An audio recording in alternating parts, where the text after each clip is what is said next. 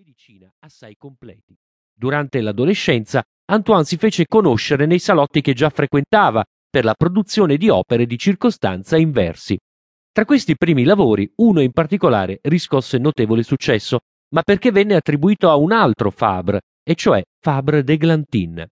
Allo scopo di evitare una tale spiacevole confusione, il nostro giovane poeta pertanto chiese e ottenne il diritto legale di aggiungere al proprio nome quello della madre, la cui famiglia si era ormai estinta.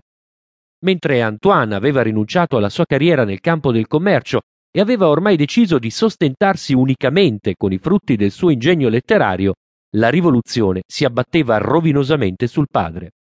E certamente a quest'epoca che per evitare il fallimento il nostro parte per la Germania e riuscendo a ottenere qualche dilazione dai creditori del padre riceve la sua iniziazione pitagorica, la cui impronta profonda lascerà un segno in tutte le produzioni future. Riuscito a salvaguardare qualche briciola del patrimonio familiare, cosa che permise ai suoi genitori e alle sorelle minori di ritirarsi modestamente a Saint-Hippolyte-du-Gard, Fabre d'Olivet torna a Parigi e si immerge anima e corpo negli studi di filologia e filosofia, malgrado tutto intorno a lui imperversi la tempesta rivoluzionaria. Non ne viene distolto che da qualche lavoro di scrittura ordinaria che gli permetta di sostenere un tenore di vita più che modesto. Consegna alcune poesie al giornale Invisible e dei romanzi a una collana che esce bimestralmente. Con il nome di Madame de B riesce a pubblicare anche una raccolta di giochi di società che ottiene un grande successo. Suo fratello era stato richiamato sotto le armi, sarebbe morto nella sfortunata spedizione di Santo Domingo. In quanto a lui, grazie alla protezione di Bernadotte, che aveva conosciuto già nel 1789, ebbe modo di entrare al Ministero della Guerra, trovando impiego nell'ufficio del personale del genio e ricevendo una paga di 3.000 franchi. Ma è proprio allora che dei falsi rapporti lo mettono in cattiva luce agli occhi di Napoleone.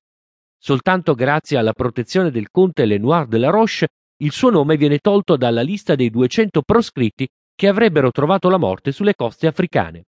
Si ritiene che abbia quindi lasciato questo impiego nel 1802 per entrare al Ministero degli Interni, che però lasciò molto presto. La pensione gli venne liquidata dal duca de Feltre e in questo stato d'Olivet rimase per 12 anni, dedicandosi al lavoro tenacemente. Risale a quest'epoca la relazione che intrecciò con Valentin Auby, colui che l'avrebbe aiutato materialmente per portare avanti la propria opera. Scrisse molte romanze e fece stampare un quartetto per due flauti, piano e basso, dedicandoli a Ignace Pleyel. Ritenne di aver ricostruito il sistema musicale degli antichi greci e ai modi originali ne aggiunse uno proprio che definì ellenico, dotandolo di un impianto armonico del tutto differente. È proprio in questo modo ellenico che compose un oratorio eseguito nel 1804 presso il Temple de la Religion Réformée e che venne interpretato dai migliori artisti dell'opera in occasione della cerimonia di incoronazione di Napoleone. Vi assistettero più di mille spettatori e vi furono resoconti entusiasti.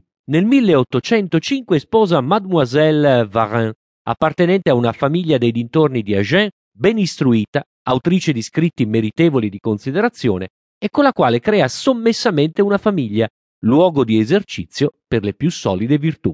In questo ritiro nell'ombra porta a compimento un'erudizione incredibile. Con Elius Boktor, l'interprete arabo che era stato a servizio del primo console in Egitto e che al suo seguito era giunto in Francia, Fabre d'Olivet studia tutte le lingue e i dialetti semitici. Un maestro indù gli insegna le lingue ariane e con la sola forza del proprio genio riesce a penetrare i segreti degli ideogrammi cinesi.